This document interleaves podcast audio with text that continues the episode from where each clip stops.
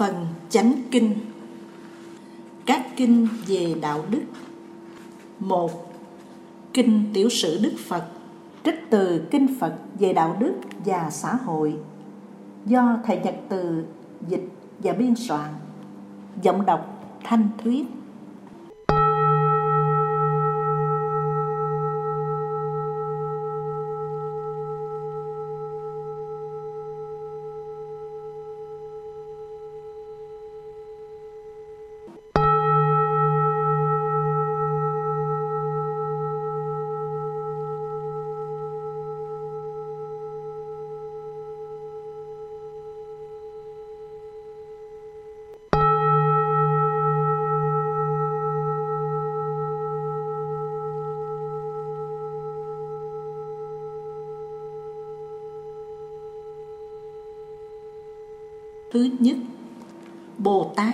Thế Những điều sau đây là lời tự truyện của chính Đức Phật về cuộc đời Ngài được ghi lại trong kinh điển Pali. Làm đệ tử Phật cần nên ghi nhớ, tôn thờ, chớ quên. Đức Phật sinh vào ngày rằm tháng 4 năm 624 trước Tây Lịch. Cha Đức Phật là Đức Vua Tịnh Phạn, mẹ Đức Phật là hoàng hậu Ma Gia.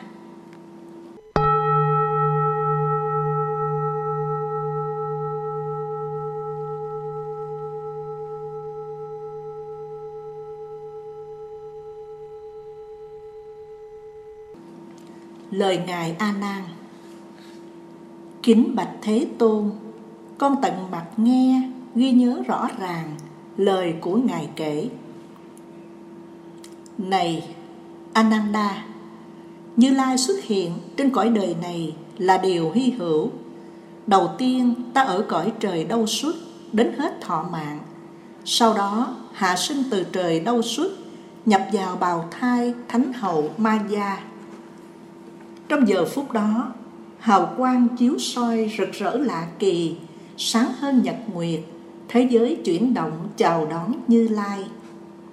Lúc ta nhập thai, có bốn thiên tử canh gác bốn phương, Không để người nào gây tạo phiền nhiễu. Mẹ mang thai ta đúng tròn 10 tháng. Từ lúc mang thai, Mẫu hầu của ta, giới hạnh thanh cao, Lòng từ rộng mở, Không có dục tâm với bất kỳ ai. Trong lúc mang thai Mẹ ta quan hỷ, khoan khoái, an vui Sức khỏe tốt hơn, không chút bệnh tật. Mẹ ta cảm nhận ta là thánh nhi Như viên ngọc quý không chút tỳ vết Tuyệt hảo trên đời.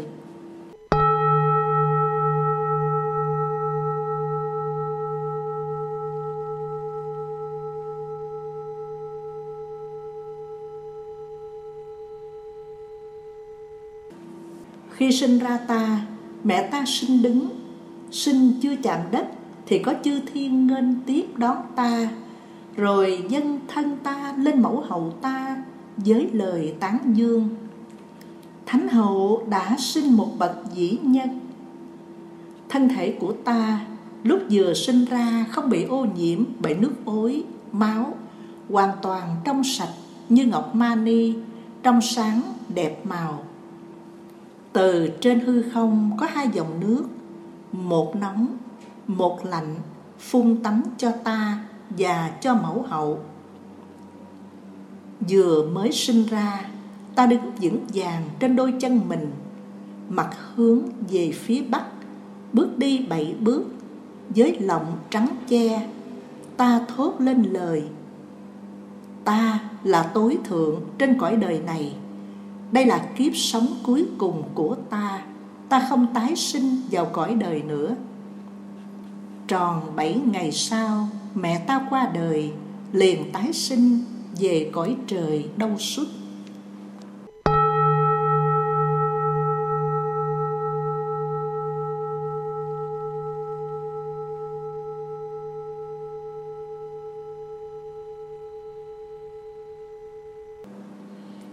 tiên tri đoán tướng. Vào lúc bấy giờ có vị đạo sĩ tên a tư đà giữa ngay ban ngày thấy các chư thiên cõi trời ba ba quan hỷ tán thán khởi tấu nhạc trời du dương ca hát với các vũ điệu và báo lời rằng tại Lumbini, làng của Thích Ca, có vị Bồ Tát không ai sánh bằng, vừa được giáng trần hạnh phúc cho đời, Ngài là tối thượng, là bậc ngưu dương đứng đầu loài người. Về sau xuất gia trở thành ẩn sĩ, Ngài chuyện Pháp Luân, rống tiếng sư tử, giáo hóa cuộc đời. Nghe biết sự việc, Ngài A Tư Đà liền đến hoàn thành ca tỳ láp vệ, mong được ý kiến thái tử sơ sinh.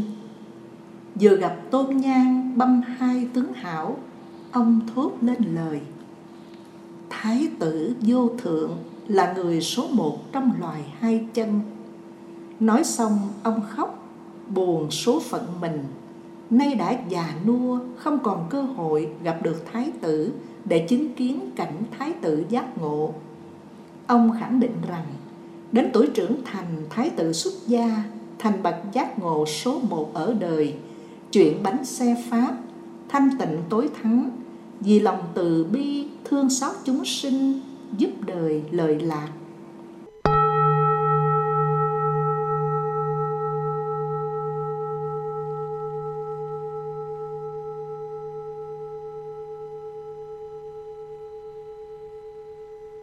Không màng hưởng thụ. Này các đệ tử, ở trong hoàng cung ta được nuôi dưỡng vô cùng đặc biệt. Phụ dương của ta cho xây ao hồ, có ao sen xanh có ao sen đỏ, có ao sen trắng. Những gì ta cần đều được phục vụ rất là tận tình và thật chu đáo. Các loài chiên đàn, hương liệu cao cấp, lụa, ca si quý, ta đều sử dụng. Cả ngày lẫn đêm luôn có lọng che, tránh khỏi nóng lạnh, bụi bặm và sương.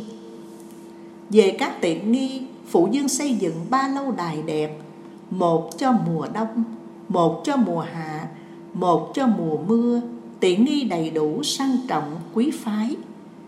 Trong bốn tháng hè, lúc nào cũng có các nữ nhạc công xoay quanh phục vụ ca, múa, sướng, hát. Dù sống trong cảnh giàu sang, sung sướng bậc nhất trần đời, ta suy nghĩ rằng phàm phu ít nghe, khi mình bị già hoặc thấy người già bực phiền, hổ thẹn gây tởm, chán ngán. Ta ý thức được ta cũng bị già, không vượt khỏi già, ta cũng bị chết, không vượt khỏi chết. Nhờ suy nghĩ này, kêu mạng tuổi trẻ, kêu mạng sự sống đoạn trừ nơi ta. Thật không xứng đáng cho ta mê đắm, quyết tâm từ bỏ. Ta đi xuất gia, tầm cầu giải thoát cho mình và người.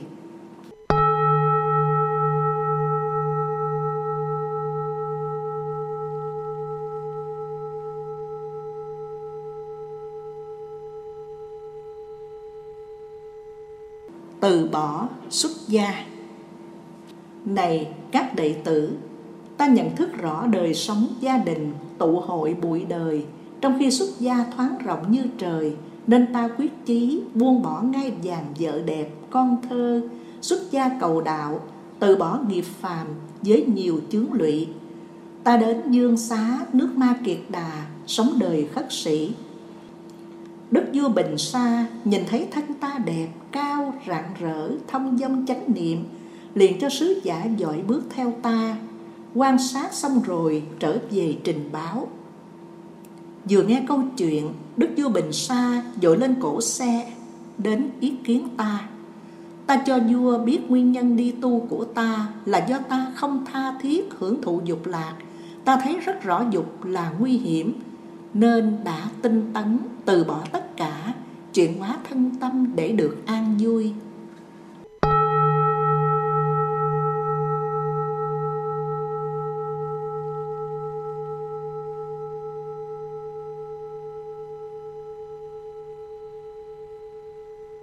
Tầm sư học đạo.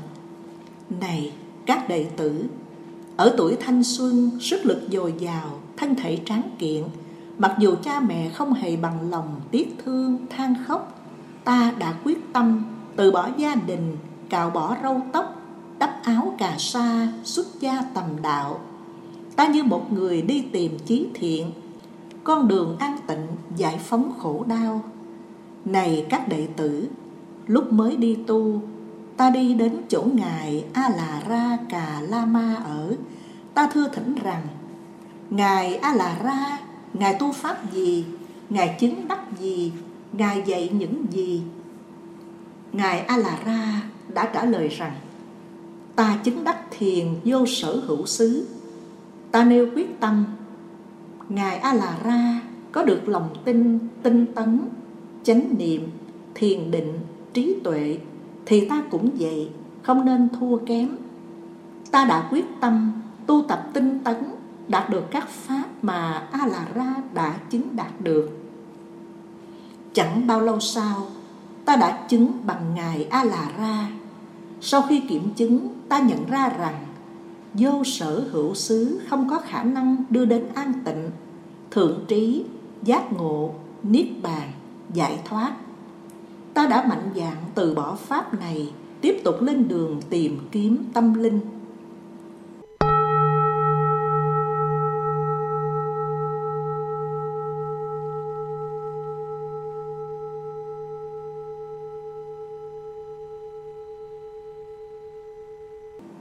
Từ vị thầy, ta đã ra đi, tiếp tục tìm kiếm con đường tối thượng, an lạc tuyệt đối. Ta đã đến gặp ngài Udaka Ramaputta, cầu học chân lý, gọi là phi tưởng, phi phi tưởng xứ. Ta học mau chóng, thông hiểu tất cả những gì được dạy. Chẳng bao lâu sau, ta đã tự chứng pháp ấy như thầy. Ngài Udaka đã xác nhận rằng điều ta chứng được đã bằng với ngài.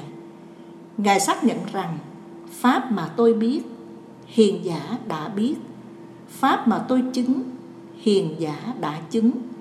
Tôi chứng đạt gì, hiền giả cũng đạt. Hãy đến nơi đây, hai ta hãy cùng chăm sóc hội chúng. Là thầy dạy ta, nhưng cả hai vị, ngài a la ra và uddaka đều xem ta là hiền giả ngang bằng.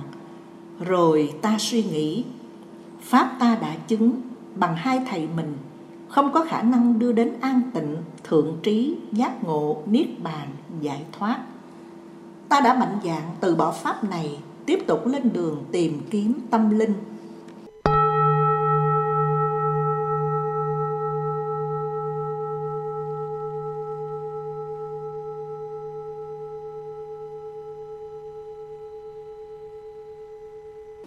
Này, các đệ tử, chưa được giác ngộ, ta đang đối diện sinh già và chết. Thấy rõ sự nguy hại của những điều trên, ta quyết tìm cầu cái không bị sanh, không già, bệnh, chết, an ổn tuyệt đối, thoát các khổ ách. Đó là niết bàn. Biết rõ uế nhiễm dẫn đến sinh già, ta không uế nhiễm, không tạo phiền não đạt được niết bàn, hạnh phúc tối thượng, không gì sánh bằng.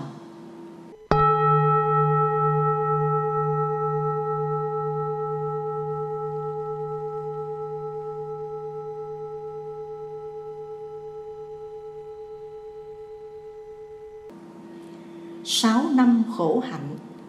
Sau khi từ giả hai vị đạo sư đạo bà la môn, ta tu khổ hạnh trong suốt sáu năm, không ai sánh bằng vì ăn quá ít, tay chân của ta gầy như cọng cỏ, cây leo khô héo. Bàn chân của ta như móng lạc đà, xương sống phô bày như một chuỗi banh. Xương sườn gầy gò như ruôi nhà nát. Con mắt của ta không còn long lanh, nằm sâu hung hút. Da đầu nhăn nheo như trái bí đắng ngã màu xám trắng, bị cơn gió nóng làm cho nhăn nheo da bụng của ta bám sát xương sống, đen đuổi xấu xí. Khi đi vệ sinh, ta đã té gục, úp mặt xuống đất. Lông tóc hư mục, rời khỏi thân ta. Ta tự xoa bóp cơ thể của ta. Toàn thân, tay, chân thật là đau nhức. Từ nhận thức này, ta quyết từ bỏ pháp tu khổ hạnh của bà la môn ta rời núi khổ, đi thẳng về hướng bồ đề đạo tràng, chuyên tâm thiền định suốt 49 ngày.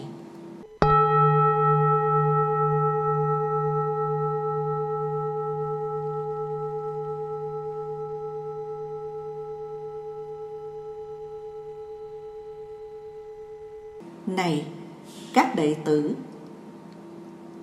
rồi ta suy nghĩ, ta đang ngồi dưới bóng mát bồ đề chuyển hóa ái dục, ly bất thiện pháp thanh tịnh tâm ý, chứng thiền thứ nhất, trạng thái hỷ lạc do lìa ái dục, còn tầm, còn tứ.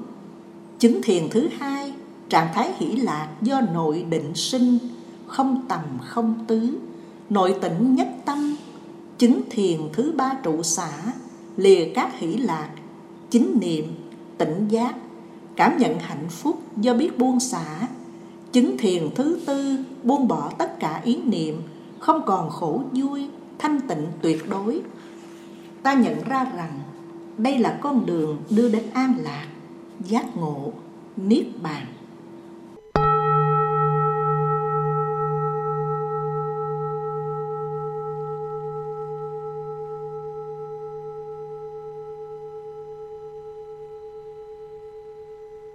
Chứng đạo dưới cội bồ đề.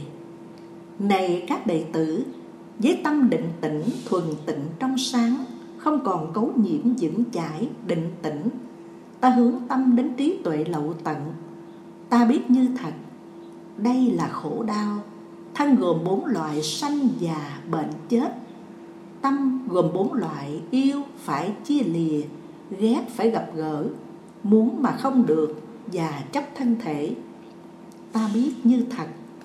Đây là nhân khổ bao gồm tham ái, sân hận, si mê và các chấp thủ. Ta biết như thật, đây là niết bàn an lạc tuyệt đối, không còn khổ đau, không bị lay động, không bị thay đổi. Bây giờ, tại đây, trên cõi đời này, ta biết như thật, đây là con đường chấm dứt khổ đau, gồm 8 yếu tố. Tầm nhìn chân chánh, tư duy chân chánh lời nói đạo đức, hành vi đạo đức, nghề nghiệp đạo đức, tinh tấn chánh niệm và thiền định đúng. Ta biết như thật, đây là phiền não, đây là nguyên nhân của các phiền não, đây là con đường kết thúc khổ đau. Nhờ nhận thức này, tâm ta thoát khỏi dục lậu, hữu lậu và vô minh lậu. Trong ta khởi lên một loại hiểu biết ta đã giải thoát. Ta biết rất rõ, tái sanh đã tận, hạnh thánh đã thành. Việc nên đã làm, không còn trở lại sinh tử này nữa.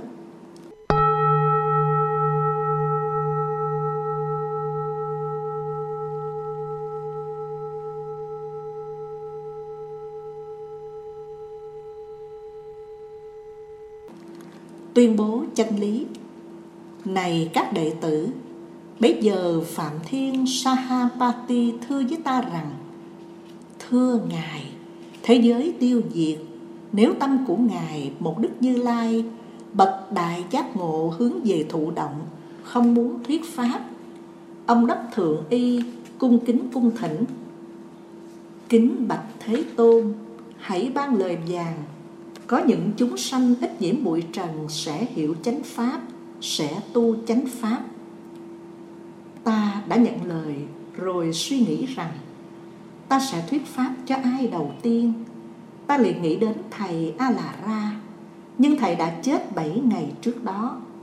Ta bèn nghĩ đến thầy uddaka người vừa qua đời mới ngày hôm qua. Ta liền nghĩ đến nhóm năm tu sĩ từng là bạn ta. Khi tu khổ hạnh hiện đang tu tại khu vườn nai đẹp, thuộc ba la nại. Ta đã lên đường gặp họ tại đây. Trong bài kinh đầu là chuyện pháp luân, ta đã khẳng định, này, các đệ tử, vì không giác ngộ, không thông hiểu tứ đế con người trôi lăn trong kiếp luân hồi. Này, các đệ tử, cho đến khi nào chúng ta hiểu được bản chất khổ đau nguyên nhân khổ đau, niết bàn hết khổ, con đường diệt khổ, thì đến lúc ấy, tham ái kết thúc, chuyển hóa sạch nghiệp, không còn phiền não, dứt sạch nghiệp chướng, thanh tịnh, giác ngộ, chứng đắc, giải thoát, không còn tái sanh.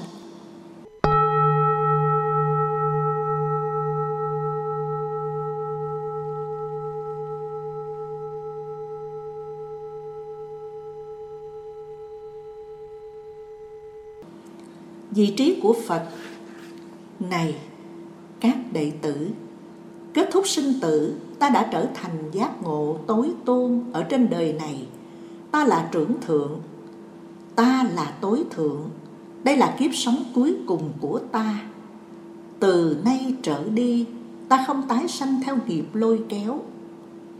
Này, các đệ tử, một người xuất hiện ở trên cõi đời có một không hai không có đồng bạn, không có ngang bằng, không có tương tự. Bậc tối thượng giữa các loài hai chân, đó là như lai. Bậc a la hán bậc chánh đẳng giác.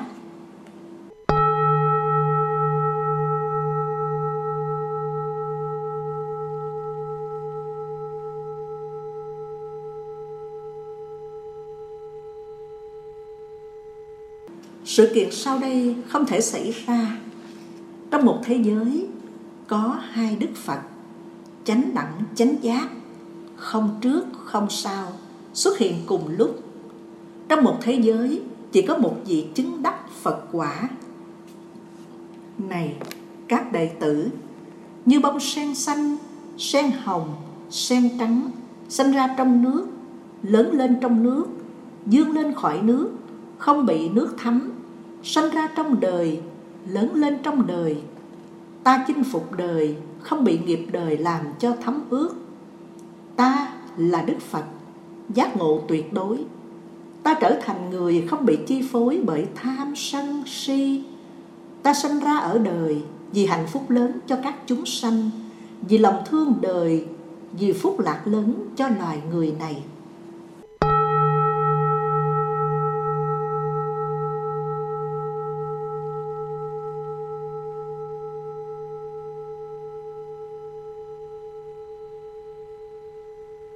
Mồi đèn chân lý sau khi quá độ năm bạn đồng tu và 55 thương gia nổi tiếng trở thành 60 vị A-la-hán, ta đã khuyến khích các vị như sau. Này, các đệ tử, hãy siêng du hành vì hạnh phúc lớn cho cả loài người, vì an lạc lớn, vì thương tưởng đời, vì các lợi ích và nhiều phúc lạc cho loài người này cả các vị đừng đi chung đường. Hãy đi nhiều hướng, truyền bá chân lý, toàn thiện quảng đầu, toàn thiện quảng giữa, toàn thiện quảng sau. Cả văn và nghĩa mô tả trọn vẹn đời sống thánh thiện. Như các đệ tử, ta sẽ đi về Uruvala để truyền chân lý. Này các đệ tử, xưa cũng như nay ta chỉ nói lên hiện thực khổ đau và con đường đến kết thúc khổ đau. Này, các đệ tử, ta không tranh chấp cái gì với đời, chỉ có cuộc đời tranh chấp với ta. Này các đệ tử, mỗi khi thuyết pháp không nên tranh chấp với ai ở đời.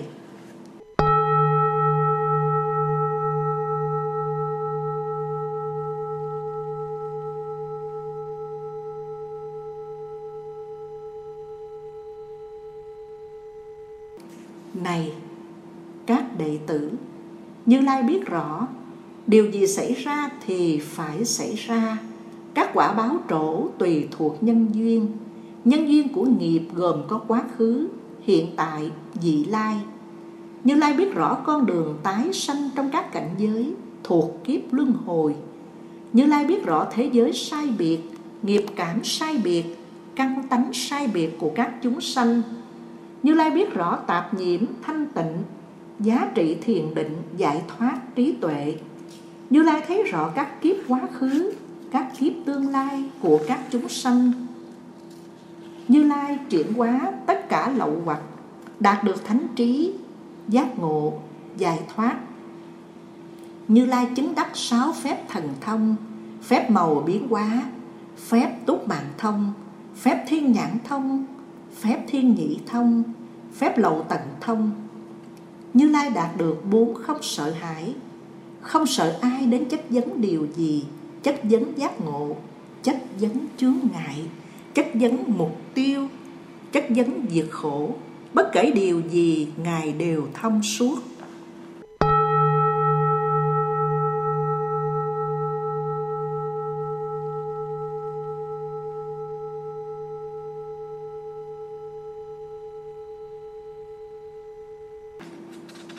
Phật là người chỉ đường.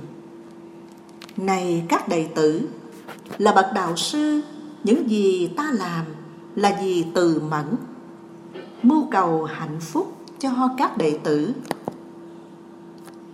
Này các đệ tử, đây là gốc cây, đây nơi an tĩnh, hãy thực tập thiền chớ có phóng dật để không nuối tiếc.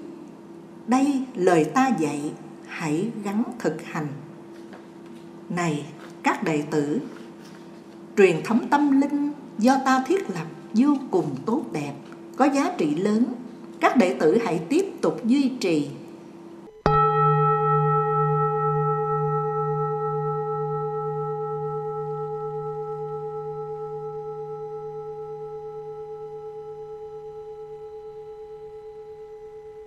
Thế Tôn là bậc đã được giác ngộ, thuyết giảng phương cách để được giác ngộ. Thế Tôn điều phục, thuyết giảng phương cách để được điều phục. Thế Tôn tịch tịnh, thuyết giảng phương pháp để đạt tịch tịnh. Thế Tôn vượt qua, thuyết giảng phương pháp để được vượt qua. Thế Tôn niết bàn, thuyết pháp nương pháp để được niết bàn. Này, các đệ tử có một con đường đưa đến niết bàn như lai có mặt với tư cách là đạo sư chỉ đường. Những gì cần dạy, ta đã chỉ dạy. Những gì cần làm, ta đều đã làm. Trong hội chúng ta, có người chứng đắc quả a la hán có người đang cố nỗ lực thực tập. Người chứng, người không, ta làm được gì? Như lai là bậc chỉ con đường đúng.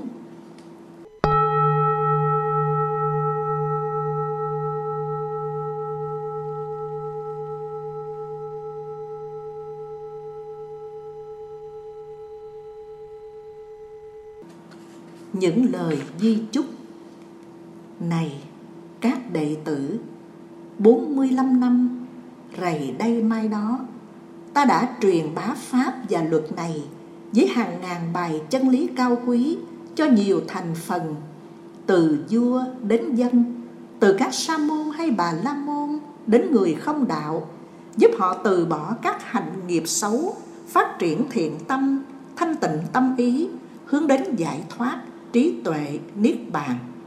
Nay đã đến lúc thân thể ta bệnh. Vào ngày cuối cùng, phật đang ở tại rừng cây sa la. Ngài dạy như sau, thân ta già bệnh, còm người phía trước, tay chân rã rời, giác quan yếu dần, da ta nhăn nhíu, không còn trong sáng. Này, các đệ tử, sự tình là vậy bản chất của già nằm trong tuổi trẻ.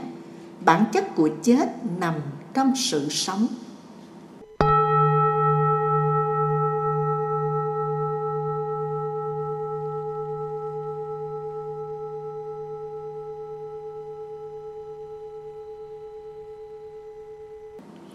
Này, các đệ tử, ta đã giảng pháp không hề phân biệt, không hề giấu giữ trong tay điều gì ta không nghĩ rằng ta là lãnh đạo của cả tăng đoàn. Tăng đoàn phải chịu hướng dẫn của ta. Ta đã công bố con đường giác ngộ. Nay ta đã già 80 tuổi rồi. Đến lúc dễ chào với cuộc đời này, thân thể của ta như cổ xe già, còn chạy được là nhờ dây chằng chịch khi ta không còn tác ý đến tướng, thì các cảm giác sẽ không khởi lên. Ta chứng an trú tâm định vô tướng. Lúc ấy, thân ta vô cùng thoải mái. Này, các đệ tử, mỗi người tự mình thắp đuốc mà đi. Hãy tự nương tựa, chớ nương gì khác. Hãy dùng chánh pháp làm ngọn đèn soi. Hãy dùng chánh pháp làm chỗ nương tựa, chớ nương tựa khác. Nương tựa vào pháp được hiểu như sau. Đối với thân thể cảm giác, tâm hành và các ý niệm thì nên quán chiếu, tinh tấn, tỉnh giác, chánh niệm hiện tiền, nhiếp phục tham ái, không còn sầu bi.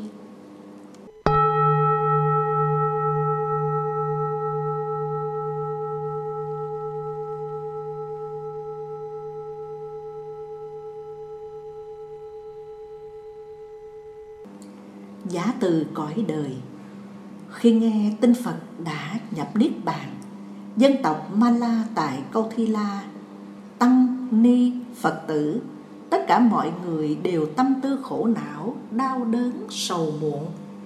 Kẻ thì khóc than với đầu tóc rối, người thì than thân, bổ nhoài dưới đất. Tất cả tiếc nuối. Vì sao thế tôn nhập diệt quá sớm? Thế tôn đi rồi, pháp nhãn biến mất khỏi cõi đời này thật là uổng tiếc. Không ai bảo ai, nhiều người gom góp hương, hoa, nhạc khí, lụa quý, đem về khu rừng sa la, cung kính tưởng niệm, làm lễ quả thiêu bậc thầy vĩ đại. Suốt bảy ngày liền, mọi người cúng dường thân xá lợi phật, các điệu ca múa, lời hát thiền dị tràn hoa, hương liệu, trước khi đưa tiễn kim thân của ngài đến giàn quả thiêu. Thờ tại của đông, kim thân của phật được dấn lụa quý, gồm 500 lớp, đặt trong hòm sắt, một dàn quả thiêu tẩm hương liệu quý, nâng kim thân ngài. Hàng trăm tràng hoa được tôn trí đẹp. Ngài đại ca diếp và 500 vị đệ tử tỳ kheo dỗ giả đường về từ xứ Pava đúng một tuần lễ mới về tới nơi.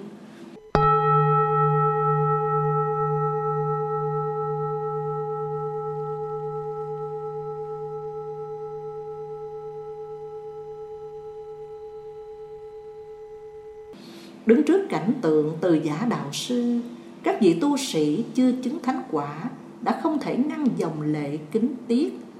Vì sao thế tôn nhập diệt quá sớm? Thế tôn đi rồi pháp nhãn biến mất khỏi cõi đời này. Thật là uổng tiếc. Đối với các vị đã chứng quả thánh, an trú chánh niệm, nội tĩnh suy tư, mọi thứ trên đời đều là vô thường, không ai tránh được phút biệt ly này.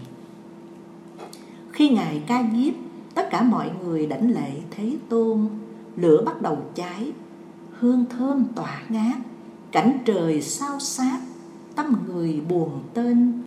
Sau lễ quả thiêu, kim thân của phật để lại rất nhiều các viên xá lợi vô cùng quý giá. Xá lợi của phật chia làm tám phần, đựng trong tráp đá, dành cho tám vua phật tử thuần thành, xây tháp tôn thờ tại nước của họ, giúp cho bá tánh có dịp chiêm bái.